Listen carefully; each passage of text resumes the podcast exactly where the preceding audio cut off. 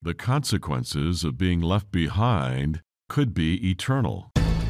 Why would he say encourage? Why would Jesus say don't let your hearts be troubled if we were even in there for a nanosecond? We're not looking for the Antichrist, we're looking for Jesus Christ. Right? But as we wait, we live a holy life by the Spirit of God. Every day we get the gospel out until the fullness of Gentiles, until that last person gets saved. That's why he's telling us. Welcome to Understanding the Times Radio with Jan Markell, Radio for the Remnant, brought to you by Olive Tree Ministries. Today we feature programming with Pastor Billy Crone. Jan and Pastor Crone consider many aspects of the rapture of the church, but also include the consequences to the left behind world. They ask the question Are you ready for the rapture?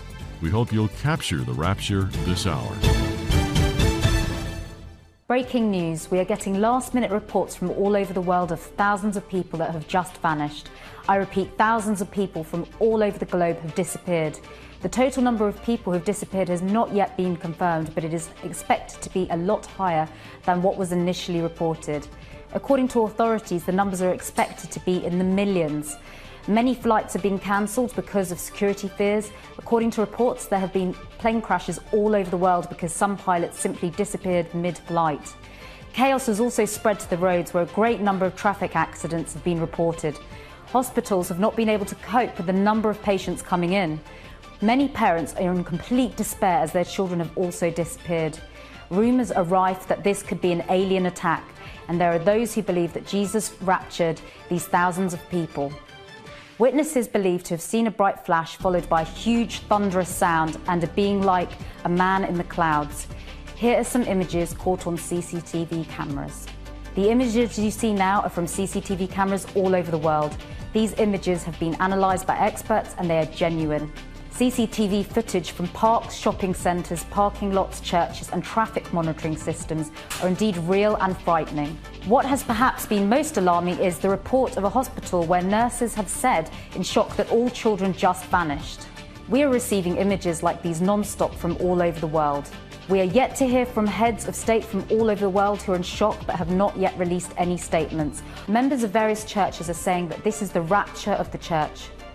When asked why they also hadn't disappeared, many cried and regret not having taken Jesus more seriously before.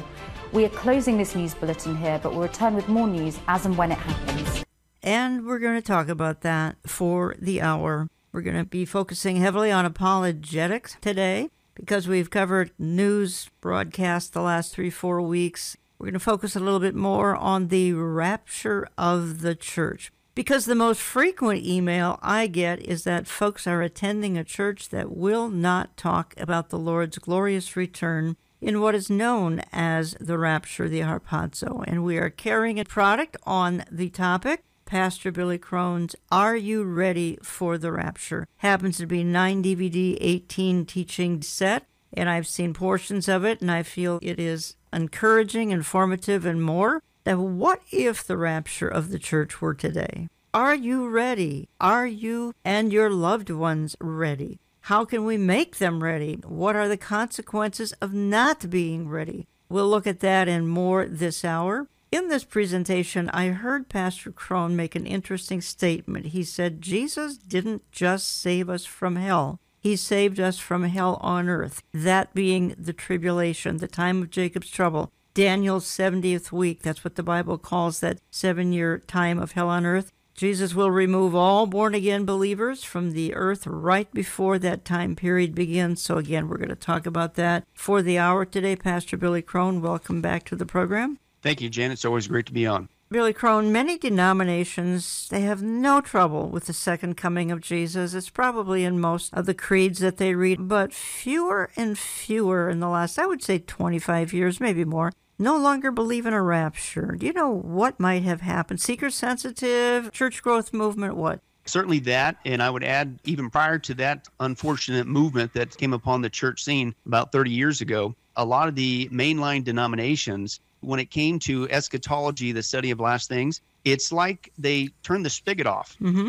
which is really wild. They're great on a lot of theology. They're straight on. They take the scripture as you're supposed to, literal in its grammatical, historical context. But then when they come to prophecy related passages, they just fall over the edge. And so there's been that crowd that's been there, still there, unfortunately, today. again, I would say that's duplicit. You should be consistent in how you approach the scripture. But yes, Jan, I think the other aspect is even those who historically used to interpret and teach all the Bible, the whole counsel of God, which includes prophecy, mm-hmm. because nearly one third of the Bible deals directly or indirectly with prophecy. So you have to get to it, which includes the rapture. But they have bought into a huge lie called the church growth movement that has now redefined what's considered a successful church. Okay. Jesus said in Matthew 28, you want to be a quote success in his eyes, then you go out there in all the world and make disciples. Disciples is mathetes in the Greeks, where we get the word mathematics from. It means disciplined learner of the Bible.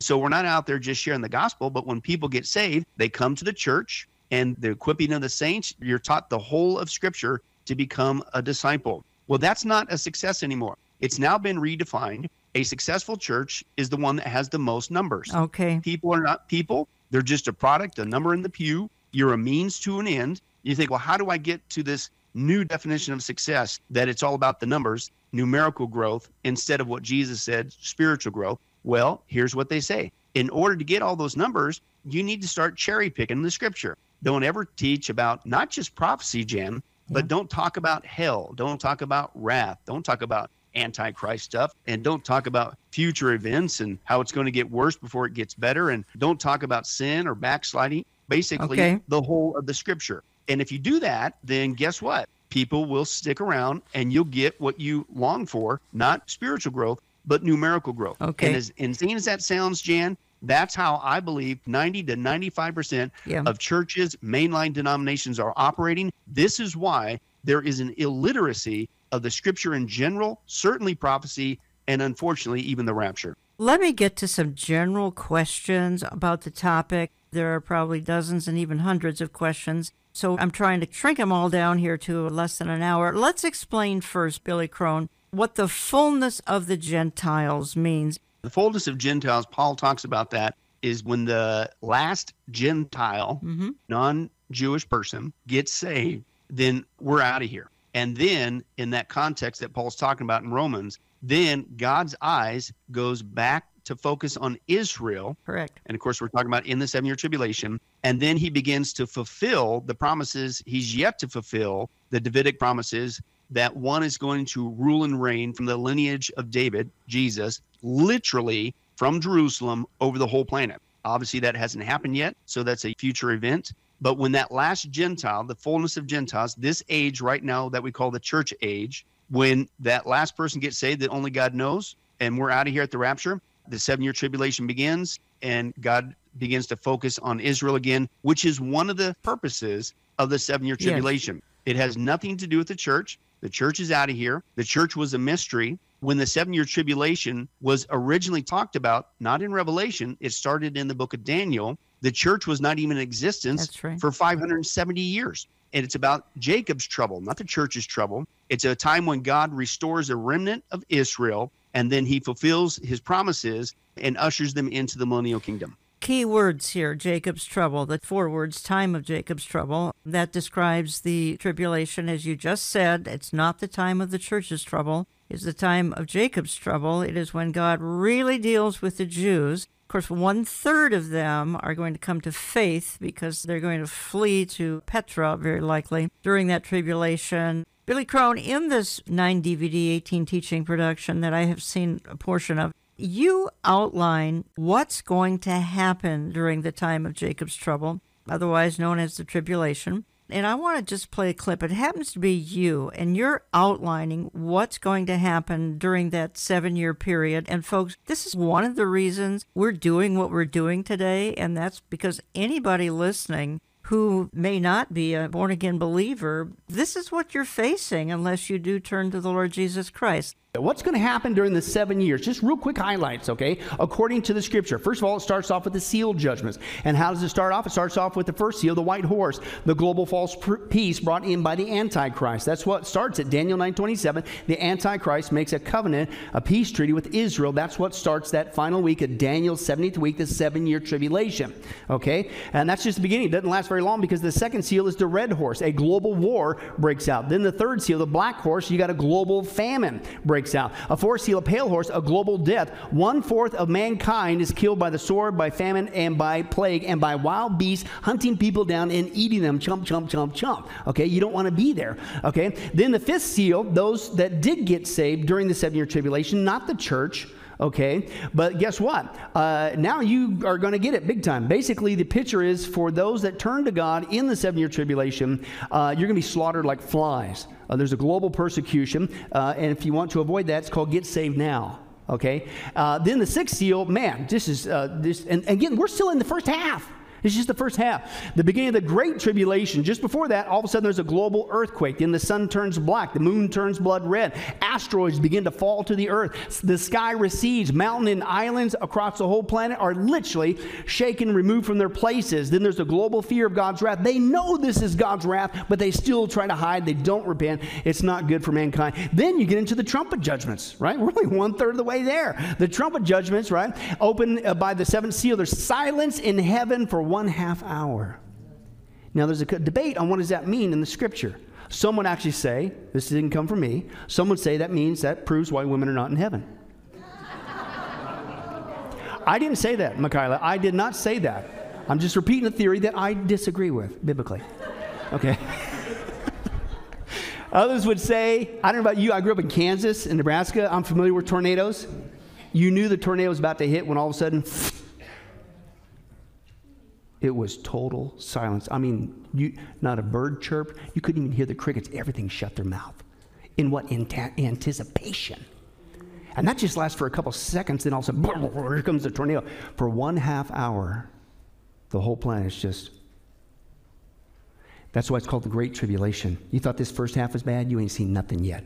Here comes the trumpet judgments. One, the first one, hail and fire. One third of the earth, the trees, and all the green grass is burned up. Then the second trumpet, a huge asteroid. One third of the sea dies. One third of the ships are destroyed by that giant asteroid slamming into the sea. The third trumpet, a blazing comet comes by, and it, it poisons the, the fresh water in the rivers, uh, rivers, and many people die. The fourth trumpet, you have a solar smiting. One third of the sun, the moon, the stars are struck. One third of the day and night is now without light. The fifth trumpet, Satan releases a demon horde of locusts from the abyssos, the abyss, and they torment people with the mark for five months. It's so bad they want to die, but God says, uh uh I ain't going to let you die. And just keeps going on and on. The sixth trumpet, four angels are loose, and now another one third of mankind is killed from that. Then the seventh uh, trumpet announces, here comes the bowl judgments. And you thought those are bad? You ain't seen nothing yet. The first bowl, ugly, painful sores break out on those that took the mark. The second bowl, all the, all the sea, not a third of it, all the sea turns to blood, all uh, sea creatures die. The third bowl, all the rivers and fresh water uh, turn to blood. You got nothing to drink, and then God turns up the sun.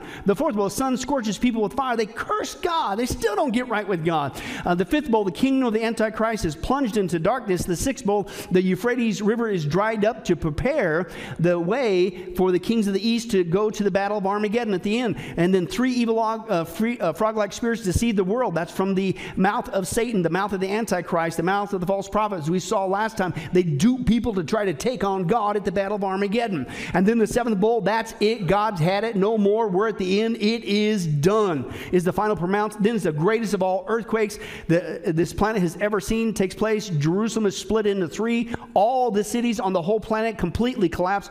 There's a cup of wrath for Babylon, the one world mystery religion harlot. All the islands and mountains are not just shaken, they're this time gone. You can't find mountains, you can't find cities. That's how big that earthquake is. And then here comes a massive hailstorm, 100 pounds each, slamming into the earth. And then Battle of Armageddon and guess what? God doesn't lose. The blood is as high as a horse's bridle for 1,600 stadia. That's four feet deep for 200 miles. And then you got the angel harvest, the angel harvest of the righteous, the remnant of Jewish people. God's not done with them. And then those Gentiles that are somehow still alive that got saved during the seven year tribulation, most are going to be slaughtered. Then the angels come and scoop them up and uh, prepare them to enter into the millennial kingdom. But guess what? Those that still, after all this, still refuse to get right with God and somehow, somehow survived all this this, the angels are going to come and scoop you up and throw you straight into hell. That weather report was pretty tame, wasn't it? That's the importance of the rapture. If you're not saved, you need to get saved. This is not a game. That event's going to happen. All of a sudden, people are just going to disappear. And I hope you disappear with us. He's made a way. No matter what you've done, God is willing to forgive you through Jesus. Why would you hesitate? Why wouldn't you? T- that's why it's called a gift. Receive the gift and be saved before it's too late. If you join me late, you're listening to Understanding the Times Radio. I'm Jan Markell. I have back with me Pastor Billy Crone. He pastors Sunrise Bible Church in Las Vegas, Nevada. You can learn more at his website, getalifemedia.com, getalifemedia.com. Billy Crone, we just talked about the church growth movement a few minutes ago. And you got to admit, what you just talked about, that was you. That was a lot of doom and gloom. How is what you just shared going to grow a church? I can understand the mindset of some skeptical pastors. Where did I quote all that? I didn't get that That's from right. the newspaper. I didn't get it from Reader's Digest. I didn't get that from my own self inflated statements. That came directly from the scripture. And you mentioned pastors, Jan. As a shepherd, you're supposed to, yes, love the sheep and take care of the sheep. Dare I say, protect the sheep. But you're also supposed to teach the sheep. And the Bible's very clear. If you really love the sheep, you teach the sheep the whole counsel of God, all the Bible. And everything I just quoted was recorded in the Bible. I just read it in chronological order. So, therefore, if God recorded it for us, there must be a good reason for it. Well, there is. God knows the beginning from the end, He knows what's coming to this planet, and He loves people enough to tell them in advance what is coming so that they can be encouraged to take the way out through Jesus Christ before it's too late. The scripture says that God is not willing that any should perish, but all come to repentance. And he's giving people an opportunity to see and to realize listen, you not only don't want to go to hell, and by the way, Jesus talked more about hell than he did heaven. Why? Because he knows it's real and he doesn't want people to go there. So he tells them about it so that they can be motivated to escape from that and receive the exact polar opposite heaven. Well, it's the same thing. There's a period for seven years coming to this planet because God is going to judge the wickedness and the evil that we're dealing with right now. All these great reset, new world order guys, all the tyranny and blowing that's going on right now. God is going to judge them in a time frame called the seven year tribulation. It is not a party. It is not just some passive time. It is not peaceful. It is a time of God's wrath being poured out for seven years. It is hell on earth Yes. we not only need to tell people, please don't go to hell forever. Please don't go to hell on earth being left behind after the rapture. And that's biblical, Jan. All right, well- and dare I say, it's a heart of compassion. I understand completely. I'm just repeating what I know some pastors are thinking, and I appreciate the clarification, and I certainly do agree with you. Billy, you and I take a strong stand on behalf of the pre tribulation rapture of the church, and I may dwell there for a moment or two here. And actually, I'm going to play a couple of sound bites and have you challenge the sound bites here in just a moment or two. But let me first say, people come back at us and say, but there are saints in the book of Revelation. well, of course, there are saints in the book of Revelation because that is the next time of revival. We hear now about revival coming, or revival is here, or come visit to our revival in such and such a city. And if that's happening, that's great. Happy to hear it. But the revival of all revivals, in spite of what's going to cost those folks, it's in the tribulation. So folks are seeing saint in there and they come back at you and me. You see, the church is in the tribulation. Yeah, and we deal with all these, I Yes. call them red herring Yeah, arguments you do. in massive detail, but that's a classic one, Jan. And really what they're doing, and this is what typically people do that disagree with the pre-trib position that the church leaves prior to the seven-year tribulation, and they put the church in this time frame. This is one of the things they do. They take the scripture out of context. And yes, the word saint, it's the Greek word hagios, it does appear in the events in the seven-year tribulation. But what determines the meaning of a word is the context in which it's placed. For instance, let me give you the one word cool, C O O L.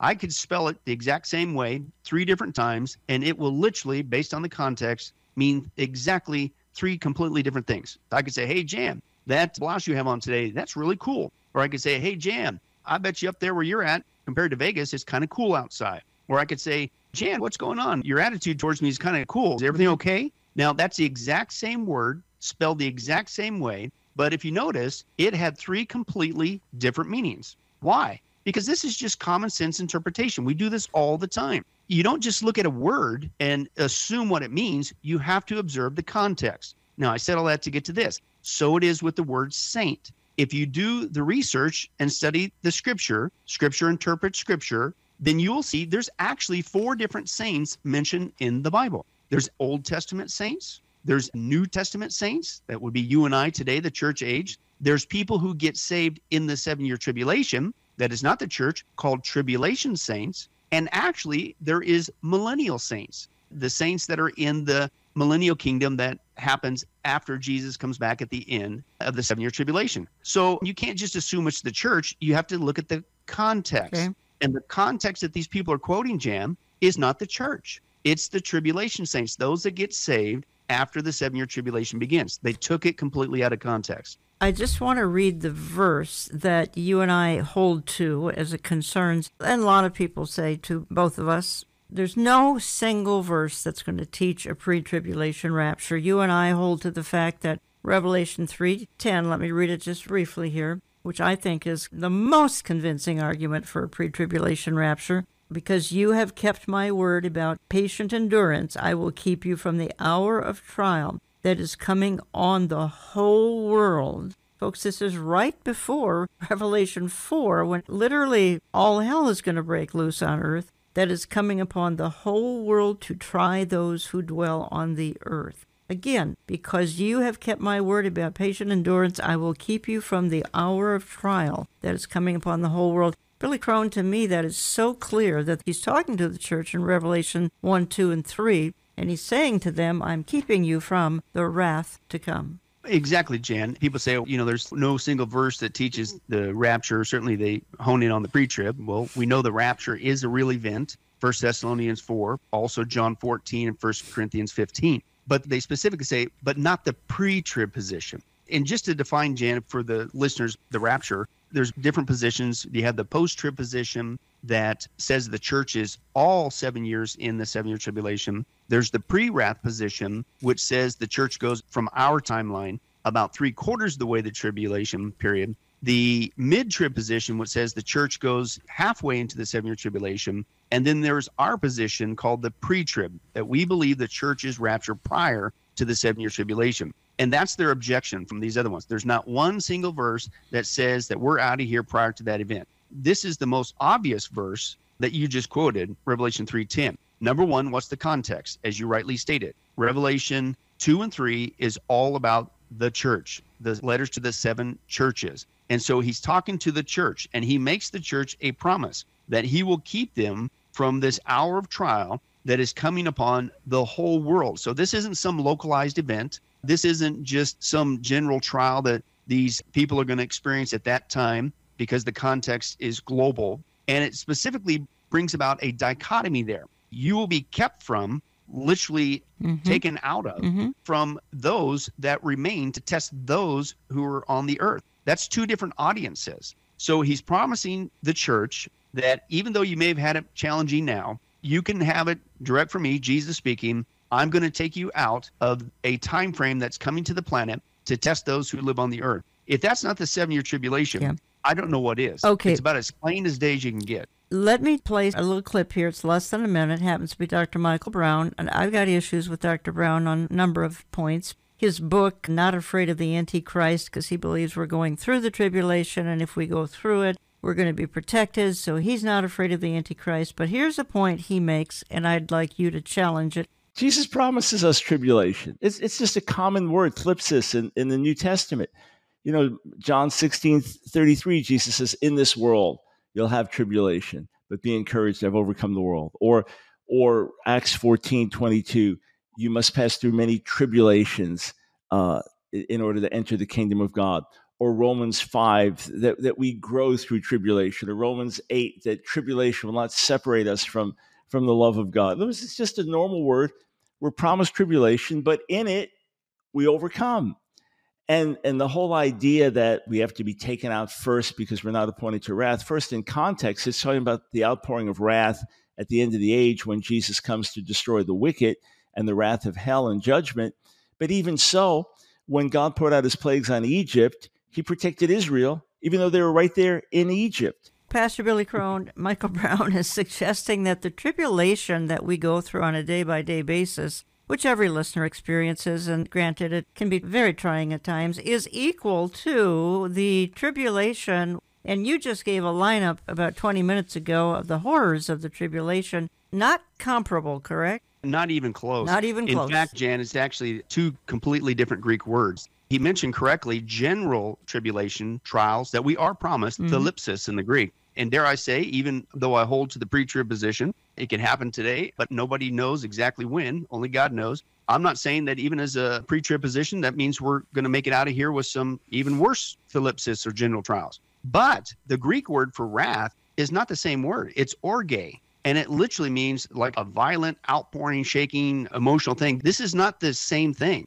You're right, Jan. When you look at those global events mentioned in the seven year tribulation that I already highlighted earlier, that's not normal problems. That's right. Do we have asteroids slamming in the earth right, right, now on that scale? Do we have a third of the sea dying? Do we have an earthquake so big that all the mountains and islands are moved? Not a portion of the planet, the whole planet? Of course not. So he's wrongly comparing general tribulation to, dare I say, capital T, the tribulation, which is a period for seven years nonstop. It isn't normal. There's nothing normal about it. It's all God's wrath being poured out on the planet. Two different things here's where I want to go in part two of my programming. By the way, there are scoffers out there as well, and I'm going to play a clip of one of the primary scoffers. We'll do that here in just a moment, but I also want to go in part two of my programming. We got to clarify that the rapture does not start the tribulation. The rapture is an event that's going to be a glorious event that happens in an instant, and then following that,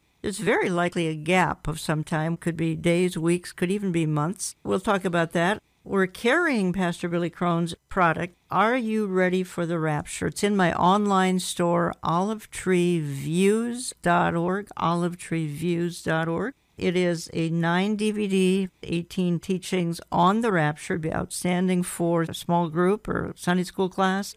And folks, a quick reminder this Thursday, March 16th, 7 p.m. Central Time, we have our Understanding the Times event that we hold at Revive Church in Brooklyn Park, Minnesota. Pastor Tom Hughes, Mark Henry, and yours truly. Tom Hughes will be our special guest. You can live stream it, markhenryministries.com, or the Mark Henry app, or the Olive Tree app. The address, if you'd like to attend in person, no cost, 7849 West Broadway in Brooklyn Park, Minnesota. This Thursday, March 16th, 7 to 9 p.m. Central Time. The programming will be available post program on my website, olivetreeviews.org, olivetreeviews.org, or markhenryministries.com on his website. Hope to see some of you out there in person. If not, why don't you access online? So we'll get back and we're going to hit some more bullet points in part two of my programming. So don't go away. Be back in just a minute. For the Lord Himself will descend from heaven uh, with a shout, uh, with the archangel's voice, and with the trumpet of God, and the dead in Christ will rise first. Then we which are alive will be caught up. There's the term. If you like to mark things in your Bible, you might circle that. Harpazo in the Greek. Boosh, you're out of here. Snatched away, caught away is what it means. Caught up together with them, the dead and the living at the same time. To meet the Lord, notice in the air, and you might underline that. Not on the earth, but in the air so shall we always be with the Lord. Therefore, encourage one another with these words.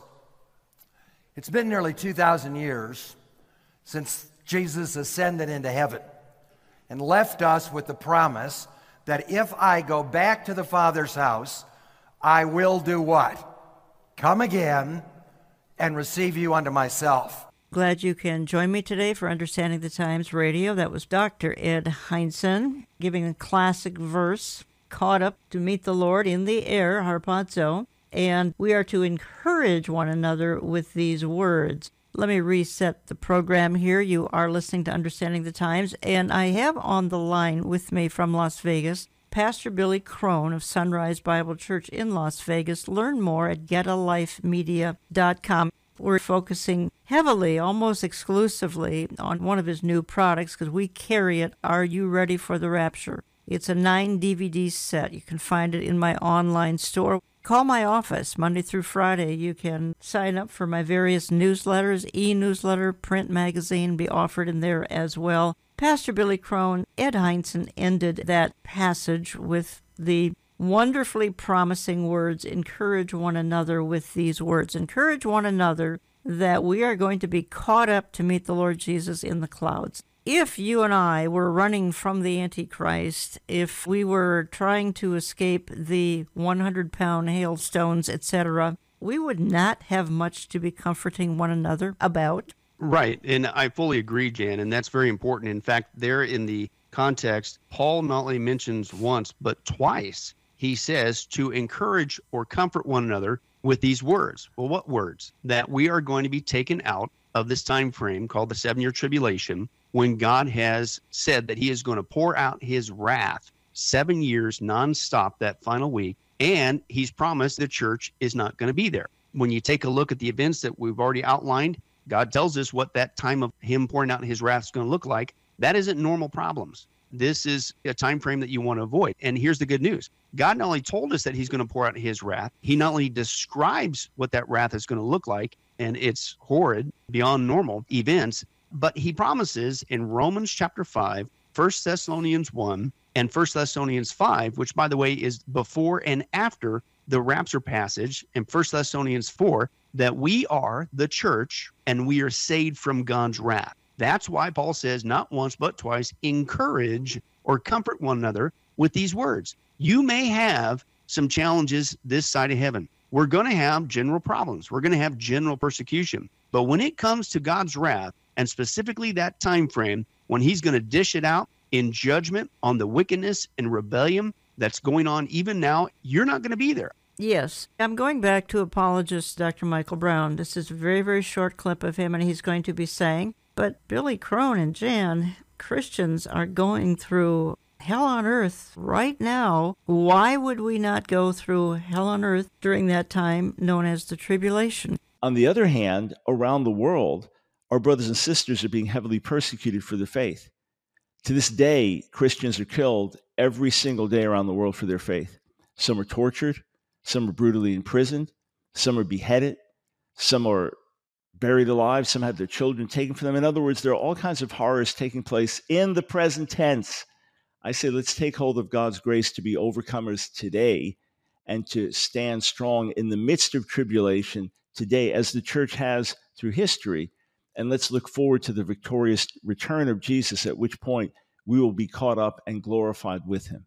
Pastor Crone, I think the mistake Dr. Brown makes, and so many others as well, is the suggestion that the persecution of believers, be it Afghanistan, be it Nigeria, and it is awful, folks, and we are not minimizing it whatsoever. Still, that's man's wrath. That's Satan's wrath. That's not God's wrath. What we see in the tribulation is the outpouring of God's wrath which will really minimize some of the man's wrath going on today. Am I right, Billy Crone? Oh, absolutely. In fact, a little surprising there, he actually contradicted himself in his position, which is no surprise because what he's saying, with all due respect, is not what the Bible teaches. He said there that these other Christians, brothers and sisters, they're being beheaded, there's persecution, they're martyred for their faith. Okay, I agree with you. That's going on. That is horrible. But to compare that to the events of the seven year tribulation and God's wrath being poured out, it's not the same. We don't see on the scale of those events of the mm-hmm. seven year tribulation taking place today. You can't make the comparison there.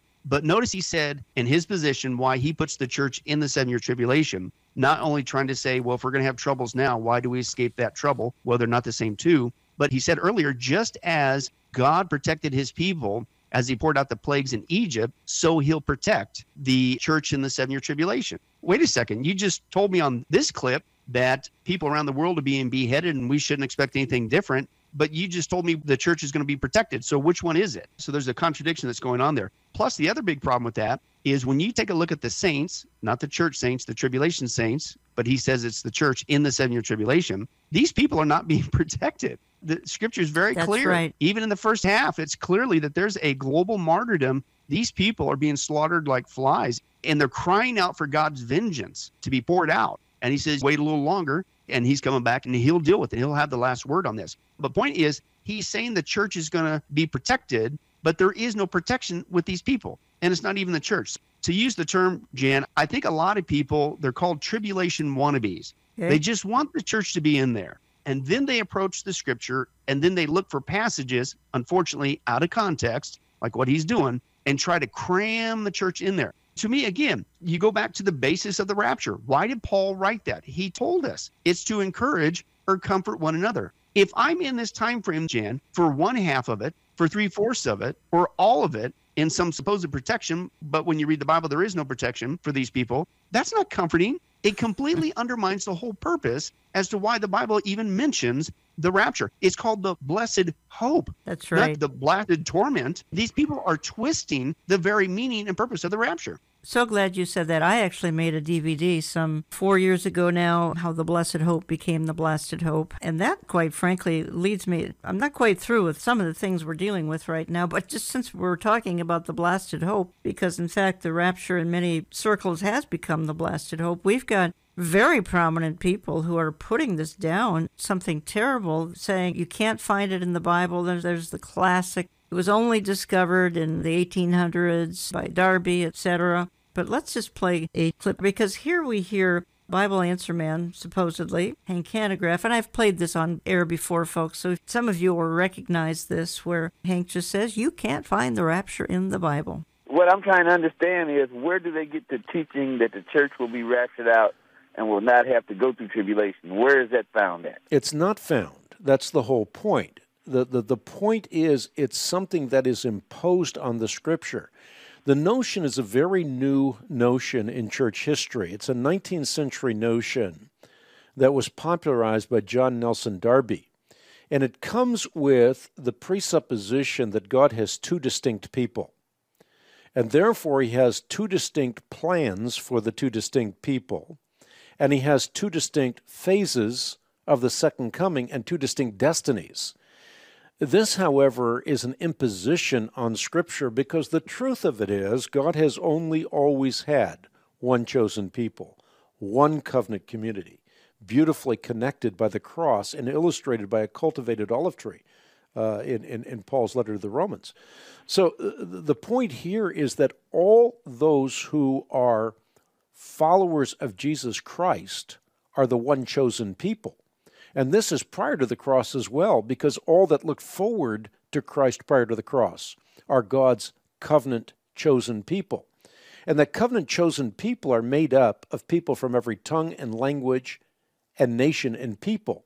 You're not a son of Abraham uh, because of some genealogical construction. You are a son of Abraham because you believe in the God of Abraham. If you join me late, you are listening to Understanding the Times Radio. I'm Jan Markell. I have on the line from Las Vegas Pastor Billy Crone from Sunrise Bible Church. Learn more at his website, getalifemedia.com. Get a Life Media, and we're carrying one of his products, Are You Ready for the Rapture? Nine DVD teaching series. Pastor Billy Crone, this only came along in the 1800s by John Nelson Darby, when in fact the early church was actually expecting the any minute imminent rapture of the church. He also disinherited Israel right there on that clip. But give me your thoughts. Yeah, Jim, where do you start? He got so many things wrong on that. It's wild, but let me see if I can unpack that. Yeah. First of all, he says there's no biblical basis for the rapture that's imposed on the text. Again, where do we get the idea of the rapture? From the Bible. First right. Thessalonians 4,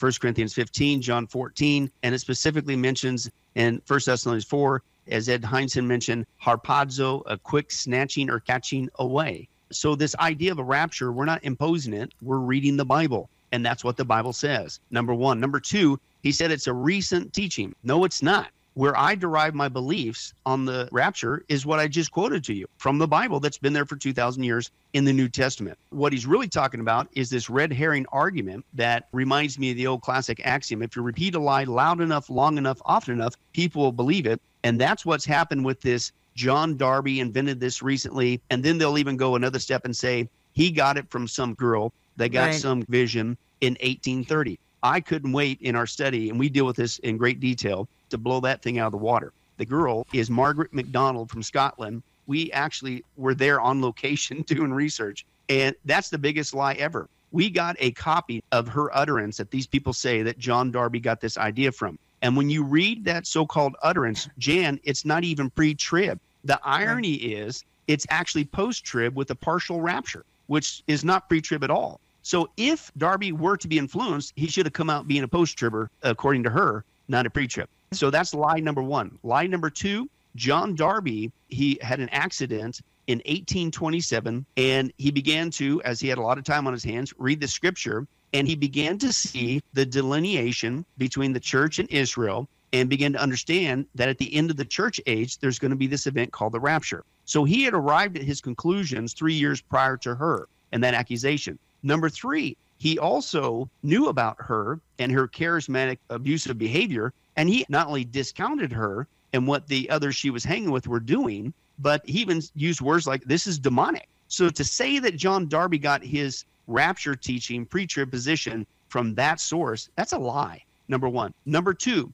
they'll say, well, it's still a recent teaching. We go through eight pages of notes that I brought out of historical examples of prior to 1830, even that red herring argument, to where it throughout church history, from the early church forward, of people in documentation having a pre trib, pre mill mindset. So to say that there's been no evidence of it's only recently popped on the scene is a lie, but still back it up, Jan. The reason why I believe in the rapture is not because of John Darby, is not because of the historical evidence of other Christians throughout the centuries who also believed in that. It comes from the Bible. And then to address his issue where he does away with Israel, that's called replacement theology. Right. That's a lie from the pit of hell. And I like to bring this out, Jan. Even though Hanegraaff completely discounts the rapture, most people don't realize that those who take the post trib, pre wrath, and mid trib positions, which puts the church in the seven year tribulation, either all the way, three fourths the way, or half the way, they are in essence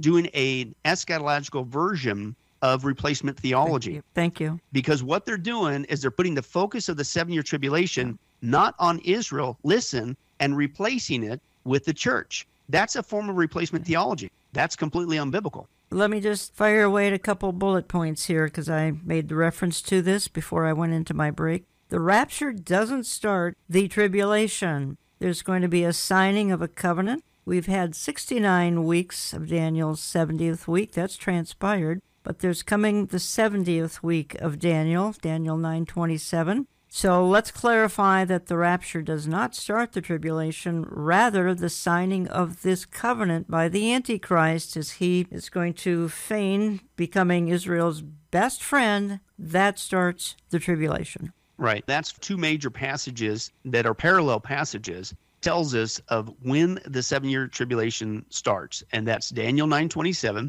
when the Antichrist makes a covenant or treaty, dare I say, peace treaty with Israel that's coupled with Revelation 6 1, which is the mm-hmm. beginning of the seven year tribulation, starting with the first seal. And that talks about the white horse rider, which many believe is the Antichrist, mm-hmm. who comes in on a peaceless coup because he's only with a bow, no arrows. No arrow. And he brings in this time of utopia. He's the man, Mr. Fix It with the plan. He brings back global peace. That's how the seven year tribulation period starts. The rapture takes place prior to that and the reason why is because when the seven year tribulation starts, also known as the day of the Lord, the Bible's very clear. It is a time of God's wrath. He pours out his wrath from the second that time frame starts, and it goes for the next seven years. Again, the Bible says that we, the church, are not appointed unto, we're saved from and rescued from God's wrath. So we have to leave prior to the beginning of the seven year tribulation. So the question becomes how long after the rapture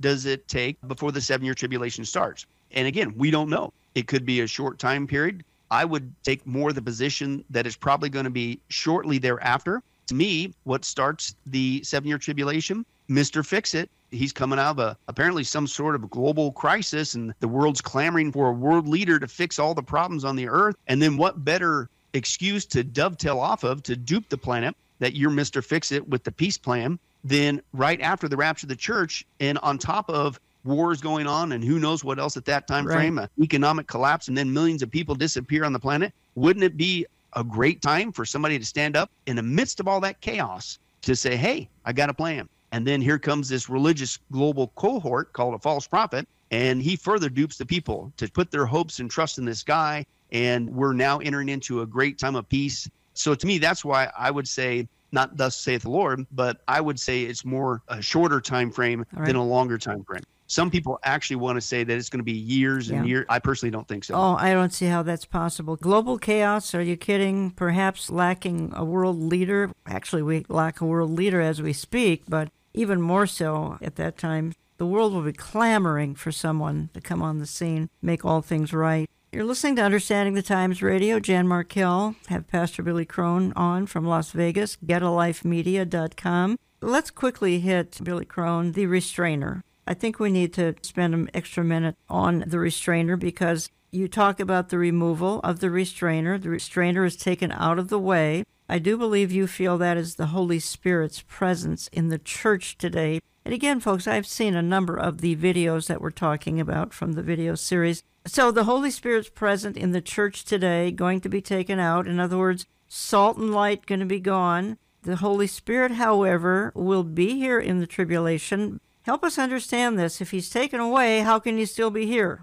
I believe what he's talking about there is the Holy Spirit's presence in the church today, that we are to be the salt and the light. We are the reason why, as the Bible says in Second Thessalonians 2, why the Antichrist can't make his full appearance. Because we're the one that's holding it back. In fact, that's what the word there, restrain, literally means in Second Thessalonians 2 7. It's kateko in the Greek. It means to hold back or hinder the course or progress thereof. So think about it. He can't make his full appearance on the planet, duping the planet while we're still here. And that's common sense because guess who'd be blowing the whistle on the guy? Which Right. also, Jan, is another reason why we can't be in the seven year tribulation. Because if we were in the seven year tribulation as a church, we'd be the first one saying, Hey, there he is. Watch out for that guy. He's the Antichrist. We'd be blowing the whistle on him. That's why the Bible says he can't make his full appearance until the Greek word that's used there, verse 7 again, we hold him back, restrain, hinder the course or progress of his appearing until we are taken out of the way. The Greek there, Jan, is very vivid. What it literally means there, it's not just taken out of the way, it means to rise from the midst. Gee, I wonder what that is. So the scripture is very clear. Shocker, just happens to fit the pre trib scenario that the Antichrist can't make his full appearance, start the seven year tribulation, Daniel 9 27, Revelation 6 1, until the church, who's currently now holding him back from doing fully his dirty deeds, is risen from the midst of this world. If that's not the rapture, I don't know what else is. But you mentioned who is the restraining influence, the Holy Spirit in the church today. What's important to note, I'm very deliberate with my words, it's the Holy Spirit's presence Okay. in the church today. And the reason why I say that is because the Holy Spirit, hello, is God. God is omnipresent. So how could you say that he's gone? He can't be gone, otherwise he wouldn't be God. Rather, the Holy Spirit's presence in the church today, that's what's been removed. But of course, the Holy Spirit, who's God and omnipresent, he's still active. And we also know he's going to be active because the Bible's clear. If people make the worst mistake in their life and they don't get saved today and they're left behind by their own doing and they're thrust into the seven year tribulation, which is what the Bible teaches will happen if you don't get saved, the Bible says good news, bad news. At that point, people can still get saved in the seven year tribulation. Again, the tribulation saints, not the church. That is evident with the 144,000 male Jewish witnesses. And the scripture is very clear. That's the revival that's going to happen, but it's not the church. It's during that time frame. Also, we see the two witnesses, Revelation chapter 11, and then God even sends an angel Mhm. to declare the eternal gospel. So, God, in the midst of his judgment and his wrath, he still demonstrates his mercy. The Holy Spirit still operating in sharing the gospel. That's the good news, but here's the bad news. If you wait until then, number one, you're flirting with you're not going to die first from these judgments before you have an opportunity to say yes to God. Or if you do get saved, and praise God you got saved, but the Bible's very clear there is no protection. You're going to be slaughtered like flies. In fact, the Bible says that even decapitation is going to come back as a form of capital punishment. And I like to challenge those people with this common sense thought, Jan, who say, Well, I'll tell you what, if you Christians disappear at the rapture, I'll know that you're right, and that's when I'll get saved. Really? You really think that right now, when you got it relatively easy to accept Jesus Christ, your Lord and Savior, so as to escape not only hell, but hell on earth, the seven year tribulation, and you won't do it now when it's relatively easy, you really think you're going to turn to Him when your head is literally on the chopping block? How about not even risk that and get saved today and avoid the whole thing? Very well put, Pastor Billy Crone. Again, we're carrying this wonderful set of DVDs. You can find it at olivetreeviews.org. You can get more acquainted with Pastor Crone at getalifemedia.com.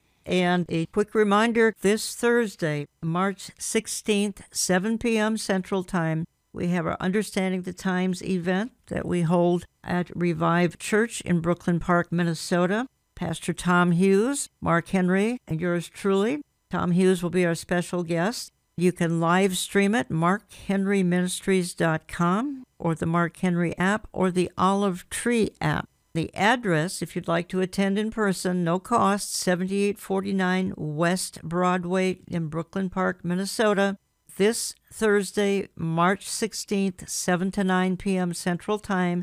The programming will be available post program on my website, olivetreeviews.org, olivetreeviews.org, or markhenryministries.com on his website. Billy, I'm down to a few minutes left, but let me read three verses and I'm going to have you tackle it. You'll have to do it in a minute or two, but that would be Second Thessalonians 2, first couple verses. Now, concerning the coming of our Lord Jesus Christ and our being gathered together to him, we ask you, brothers, not to be quickly shaken in mind or alarmed either by a spirit or a spoken word or a letter seeming to be from us to the effect that the day of the Lord has come. Let no one deceive you in any way, for that day will not come unless the falling away comes first, and the man of lawlessness is revealed, the son of destruction. Here's the thing, and I get so many emails about this because chapter 2, verse 1 is the rapture of the church.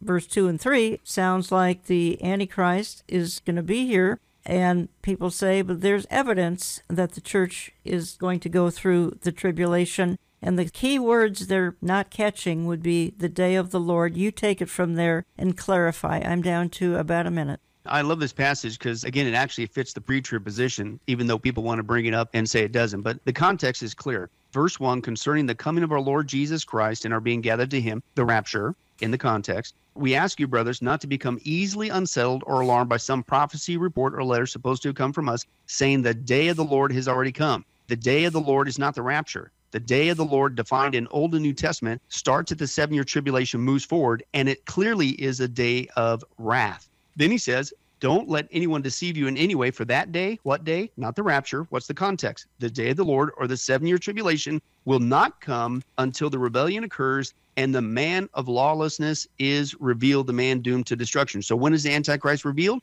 We just talked about it. Daniel 9 27, when he makes the covenant with Israel, and Revelation 6 1, the white horse rider. So it's very consistent if you don't take things out of context. Paul wrote this because there were some people saying the church was in the day of the Lord the seven year tribulation. And he says, don't be easily unsettled or alarmed by that. It's not true. And then he even says, don't be deceived because the day of the Lord will not come until the Antichrist is revealed. Daniel 9:27. So again, Jan, it fits perfectly with the pre-trib scenario. I think what folks are missing is the key words there, day of the Lord. Verse 1 is the rapture, verse 2 is talking about the day of the Lord or the tribulation, and that's what's throwing them. Exactly. And then verse 3, what they do is it says, Don't let anyone deceive you in any way, for that day will not come. They assume that day is, is the rapture. And it's the, the tribulation. Bingo. Let me go out of the program saying that the point of this hour has been more than just presenting good apologetics. It has been a clarion call, as you could hear,